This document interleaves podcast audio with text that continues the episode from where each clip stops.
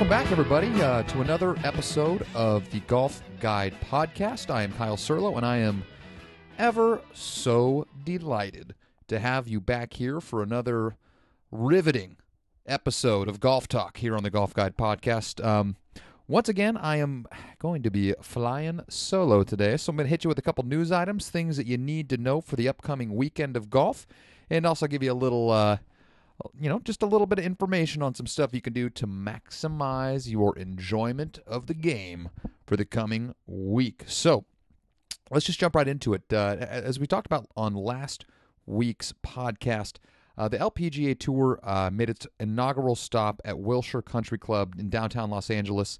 Um, the tournament was, by all accounts, a, a great success.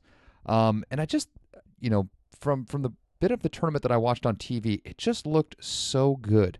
Um, and it kind of made me long for having more golf courses like Wilshire, strategic, fun, um, you know, really beautiful, uh, you know, with fun, natural bunkering. It's just, it, it was a really, really good scene. It was really good to uh, to watch some of the tournament down there. From everything that I've read, it went really, really well. So, um, looking forward to the LPGA Tour returning to Los Angeles next year. However, for all of us Bay Area golfers, now we get to get excited for the ladies to be coming up to the Bay Area. That's right. So this weekend, uh, the Mediheal is going to be happening at Lake Merced Golf Club in Daly City, so just south of the San Francisco City border.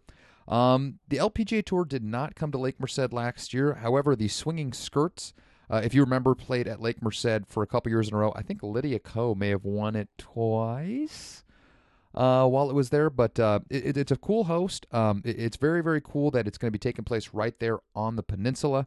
Um, so, you know, golf fans from all over the Bay Area just need to converge upon the city uh, to go watch some golf. Um, as a venue, I think Lake Merced is really good for the ladies. Uh, you know, yardage wise, I think it's a little over 6,500 yards. I think they're probably going to be playing it pretty close to 6,500 yards. Uh, should be for a good test. You know, I if you've listened to me in the past uh, or listened to any other you know golf course architecture fans talk about Lake Merced, it's one of those courses where the land itself is really really good. The golf course as it is right now is really good. I'd rather play Lake Merced in its current form than a lot of other golf courses. But the golf course does leave nerds like myself longing for a little something more. Um, Lake Merced was originally an Alister MacKenzie designed golf course, but then when they expanded the highway that uh, you know borders Lake Merced. I guess technically speaking, it'd be 280. You know, once once you leave the Santa Rosa or Santa Rosa, idiot. Once you leave the San Francisco city limits and uh, it, it, becomes, I believe, 280. You know, the freeway it, it was probably 40 or 50 yards wider than it used to be, and it ate up a bunch of the golf course. So, the original Alister MacKenzie design was lost. Uh, Robert Muirs Graves came in uh, and redid some stuff, kind of reconfigured the golf course to fit inside of the smaller parcel of land that it had after the highway expansion. And then, of course, Rees Jones came in and took a huge dump over everything. Uh, made some super, super deep bunkers, got rid of any kind of natural shape bunkers there might be, um, and pretty much just made it into a standard, you know, indistinguishable, nice golf club. Uh, again, I, am not saying that it's not good right now. It's just one of those things where the potential of Lake Merced is so high and it falls so short of what it could be uh, that, that that always unfortunately commands a little bit more of my headspace than it really should. But it's not going to take away from this being a really good golf tournament. It's the Bay Area's only chance to go and see the ladies of the LPGA Tour play up close. So I hope all of you do take advantage of that. And then uh, on the rest of the podcast today, we just got a little bit of news regarding the PGA Tour. So this, yeah, this weekend is going to be the Zurich Classic, and uh, this is a big, uh, a big tournament on the PGA Tour calendar because it is the only team format uh, that they have you know pretty much consistently on the on the tour. It, uh, this tournament's format debuted last year in 2017, and it's a team event. So you're gonna have two man teams, and what's going to happen is the two man team is going to be playing uh, best ball on Thursday and Saturday. And then they're going to be playing alternate shot on Friday and Sunday. And I believe that's the opposite of what they did last year. I believe the best ball was happening on Friday and Sunday last year, and that caused a lot of birdies. And I mean, like, you got two PGA Tour players playing best ball. Um, you know, obviously, if, if you're not familiar, that's each of them playing their own ball from the tee to the green and finishing out the hole. And whoever has the better score between the two of them, you use that score for your team. So, you know, the, the combined team scores coming in on Sunday last year with best ball, you're seeing a lot of 60s, you know, I mean, you know, low, low, low 60s and just really outstanding golf scores. And I think uh, the PGA Tour, in an effort to kind of increase the drama a little bit, uh, decided to go with the alternate shot format on Sunday for the final round, which I actually think is going to be uh, is going to be pretty awesome. I think that's going to make for a really really entertaining golf tournament. Um, and really, at, an otherwise, you know, th- this is something I've heard mentioned uh, on Andy's Fried Egg podcast, as well as some other sites like Geoff Shackelford and, and people like that who know more about golf course architecture than I do. And uh, I really do value their opinions. Uh, when when they complain about something, it's usually for a good reason. Um, and this weekend's venue in TPC, New Orleans, Louisiana, whatever it is, uh, by all accounts, is just a really shitty golf course. Maybe not quite as crappy as TPC San Antonio was last weekend, um, but you know, back to back horrible tour stops. Uh, I'm hoping, man, it would just be so much better if these idiots just just took them out to Wilshire Country Club and played where the ladies played last weekend, or just just some kind of interesting golf course would be so great. That's that's really all I want to see. But anyway, the uh, the Zurich Classic this weekend is going to be a ton of fun. Uh, there's certainly some very interesting pairings, and uh, I'm actually going to get into it and, and give you a breakdown on some of the teams because the one thing that's cool is you know last weekend at TPC San Antonio, um, as I mentioned on the podcast last week, according to the players, it's one of the worst venues on the PGA Tour, and uh, because of that, I think you had like three of the world's top 20 players, you know, signing up to play last week.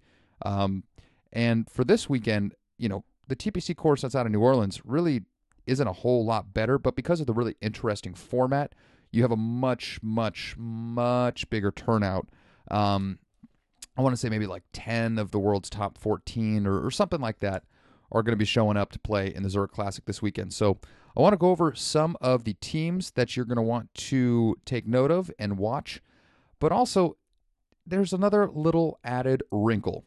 Um, I think they were doing it last year, but if you are not familiar, the the Zurich Classic of New Orleans is giving players an opportunity to come to the first tee with some walk-up music. Yes, just just in the same way that baseball players have been strolling into the batter's box with the, a tune of their choice uh, for decades. Uh, the PGA Tour is trying, you know, trying to make things a little more fun. Um, it's not very good at making things fun. The PGA Tour and fun are kind of antonyms. They, they, just don't really go together very often. But uh, they're they're trying to, you know, you know, let, let their hair down a little bit and, and make things a little bit more relaxed. And so, the players, the two the two person teams, have a uh, opportunity to pick their walk up music. And there's actually an article on Golf Week where they've got the full breakdown of all of the groups and the walk up music that they're going to be uh, coming to the first tee to. And I just wanted to let all of you know that I'm so disappointed. I'm just, these guys had an opportunity to just play some bangers, all right? Bangers they could have played. And they, they just chose a big steaming pile of poo. I mean, there's a couple outliers. There's obviously a couple of good songs uh, in the mix, but there's just so much trash um, that it's really it makes me think less of a lot of these guys, which is pretty incredible because you know I didn't really think too highly of that you know that many of them to begin with. So anyway, let's go through some of the uh, the songs and the pairings that I think you guys are going to want to take note of this weekend. Well, first of all, I, I, I do want to give uh, Kevin Na, uh, uh, you know, a little bit of credit for at least you know there, there was a strong lack of hip hop and rap music on this list, which is really really kind of a shame because it kind of tends to make the best uh, walk up music. But uh, Kevin Na and uh, Byung Yun An or An Byung Hun are uh, coming out to Master P. You know, make them say "uh," and that I mean, in my personal opinion, is a pretty shit song, but hey, at least they, they got with the genre. That that's pretty good. Uh, I see a group, you know, Callin' Baton Rouge coming, you know, Garth Brooks coming out with Willie McGirt and Sam Burns. That's that's real nice. Um, Chez Reavie, Lucas Glover, uh, coming out to Metallica. Very, you know, well done. For Whom the Bell Tolls. Uh, I also see an Aussie song in there uh, for Chris Kirk and JT Poston. Um, so, you know, that that's okay. Now, I'm seeing a lot of, I see Daddy Yankee. Mm, not acceptable. Uh, Korean KJ Choi is really, you know, feeling himself. He's going to be coming out to Gangnam Style, which is, you know, I, I'm noticing a lot of really, you know, guys from foreign countries are coming out to what Americans perceive to be that country's national pop song. Um, so you have KJ Choi coming out to Gangnam Style. Uh, you have Retief Goosen and Tyrone Van Aswegen coming out to Africa uh, by Toto, which, I mean, you know, whatever. Uh, I see that uh, Greg Chalmers and Cameron Percy coming out to Down Under from Men at Work. Um, and what was it? I also saw Jason Day's team was coming out to something really, really silly as well. Yeah. Oh, oh, they're also coming out to Men at Work Down Under. I mean, that, that's the thing. It's like I, I also, if there were groups that were trying to come out to the same song, I'd be like, no, you two have got to wrestle, or I need to see a long drive competition. Whoever can hit the ball farther gets to choose. The other one of you pick something better. Um, the other song that I saw was a repeat, uh, "California Love" by Tupac. You know, I mean, Charley Hoffman is San Diego da- guy coming out with Nick Watney, uh, and then Brendan Steele and Jamie Lovemark. Both of those two groups are coming out to California Love. Keegan Bradley, Jon Curran coming up, shipping up to Boston by Dropkick Murphy. You know, basically what I'm saying is th- these songs suck. You know, they just went with a super obvious choice. Uh, you know, for what to do. You know, the only other songs that I saw in here that I think are even remotely acceptable um, would be "Running with the Devil" by Van Halen. Uh, you know, Andrew Landry, you know, last week's winner is coming out to uh, Big Papa by Biggie with uh, with Taylor Gooch. I mean, the, it it seems a little odd with those guys coming out to Biggie. Kevin Kisner and Scott Brown are playing Migos. That is just a fucking disgrace. Get, you can't honestly tell me that Kevin Kisner listens to Migos in his free time.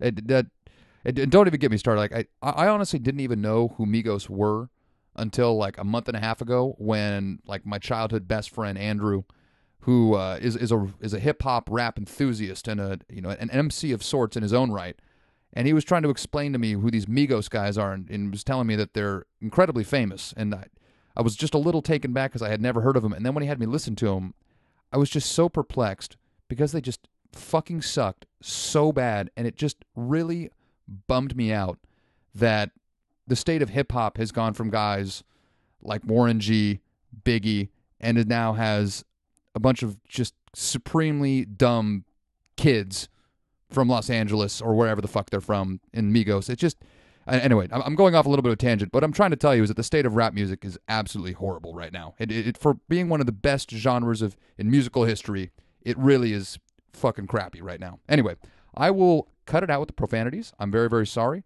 Rap music kind of gets me a little, you know, it gets me a little a little wound up. So, oh, and also one last thing, "Careless Whisper" by George Michael, Cody Gribble, and John uh, Peterson. Just don't know about it as a walk up song, but as a big George Michael fan, I, I appreciate that. But here's what I wanted all of you to do who are listening to this right now. If you were on the PGA Tour and you were going to walk to the first tee with a partner, I would like to know what your walk-up song would be. If you call, if you write me on social media, whether it be Twitter at kserlo or at Golf Guide Net, or on Facebook at Golf Guide or Instagram at Golf Guide underscore, I want to hear what your walk up music would be. If you tell me you're going to come up to Migos, I'm going to tell you you're an idiot, and then I'm going to ignore you. But other than that, what is the ultimate walk up music song for you? I've actually got a couple that I'm going to share with you to give you a little bit of an idea about where uh, where I think I would go. Um, these are in no particular order, although I think the one that I'm going to say last would eventually be my first pick, and, and I'll tell you why when I let you know. I, I think purely out of respect for Barry Lamar Bonds and you know I'd have to play something off the Chronic 2001. I'd, I'd probably go with the next episode. I mean, it's it's just you know it, it's one of the gold standards of walk up music. So I, I think you know not seeing any Dr. Dre on this list uh, was a really was a huge red flag for me. Um, and so I, I would probably have Dre up there. I also you know I'm a huge Ice Cube fan. You know how we do it would be really really killer. Uh, just you know, second you start walking up, you just doom, doom. I mean, it, it just would, would I mean, come on. And then uh, if I wanted to pick something a little bit newer, um, you know, Gambino, Redbone is obviously excellent. But I think my number one walk up music would be Freaks of the Industry by Digital Underground, just because it'd be really awesome to see what the golf fans looked like as you got a really killer beat with a bunch of female moaning in the background would be. It, it just, it would just be so awesome. I mean, just coming up to Freaks of the Industry. I mean, because really, it also, you know, really describes my golf game pretty pretty soundly. And and when when I say freak, it's not because I'm supremely talented, it's just because my golf game is very strange. My swing's kind of ugly. I, I I tend to shoot golf scores that are on the better side of average, but nobody can understand how I do it because it seems like I'm seemingly making really poor contact throughout the day. So it, it, it just that's the one. Freaks of the Industry by Digital Underground. If I was playing in the Zurich Classic this weekend, that would be where my musical choices would lie. But I'm very, very curious to hear what kind of walk up music you would come up to. So if you have an idea of what kind of song you'd like to have played on the first tee for yourself, get at me on Twitter at kserlo or at golfguidenet. And uh, let's go to a couple last few items uh, regarding the PGA Tour, and then we're going to call it a day here. All right, all of you cheese whisperers, here's what I got for you. Uh, it looks like the tournament at Colonial will live to see another day. It looks like uh, the Chuck man himself, Mr. Charles Schwab, is going to be sponsoring the tournament at Colonial. Uh, looks like uh, uh Charles Schwab and the PGA Tour came to an agreement to have uh, Charles Schwab sponsor the event through 2022. So uh, we will continue to see Ben Hogan's old stomping grounds as a regular PGA Tour stop. So that is very exciting. And then also the other matter of news was also related to sponsor deals and uh, securing tournaments and possibly having them relocated. And that is that we may actually end up seeing the PGA Tour uh, make a regular stop at a really great Donald Ross designed golf course at Detroit Golf Club. Um, let's see here. Yeah, uh, CEO of Quicken Loans and noted sports shithead Dan Gilbert, uh, who um, obviously owns the Cleveland Cavaliers, uh, has a very, very big stake up in Detroit. Uh, I, I don't know if he lives there, but I know a lot of the Quicken offices are based out of Detroit. Uh, there's even been rumors that I've been hearing on you know other podcasts like Bill Simmons and other places like that that he may actually be making some kind of a play to swap uh, the Cavaliers franchise and possibly take over the ownership of the Detroit Pistons. Um, but if he, you know, as the sponsor, um, the PGA Tour, you know, it follows the money. If if they got money for a sponsorship deal, and the sponsor wants the tournament to be located in a specific location, the PGA Tour, for the most part, is going to bend over and it's going to give the sponsor what they want because because money is the number one priority uh, for that tour. And lucky for them, uh, Dan Gilbert wants to move it to Detroit, and uh, it looks like the venue that they're going to choose is the 36-hole historic Detroit Golf Club, as I mentioned, designed by Donald Ross. Uh, got some really cool and old Donald Ross green complexes, and it'll be just really really fascinating to see uh, what a tournament would look like if the guys are up there playing. So I thought that was really cool. If it did end up happening, it would be the first golf tournament to take place inside of the Detroit city limits. So that is really, really cool. Uh, I haven't been to Detroit, but I've heard nothing but great things about the city. I have a couple friends that live there and a few more that have moved there in the past couple years. They really seem to enjoy it. So I, I think that would be good for Detroit and it would be good for golf. So other than that, that's all I got for you today, folks. I hope you have a really wonderful week. Uh, if you're in the Bay Area, I hope you get a chance to go out and watch the ladies on the LPGA Tour play at Lake Merced this weekend. Uh, I hope you're watching a little bit of golf at the Zurich Classic, and uh, I hope you know most of these guys' uh, walk-up music doesn't bum you out too much. And again, if you have an idea of what kind of music you would want to walk up to, don't forget to get at me on social media: Twitter, Facebook, Instagram. I'd love to hear it. And you know, because of my you know my first pick, there really only seems like one acceptable way for me to say bye to you guys this week.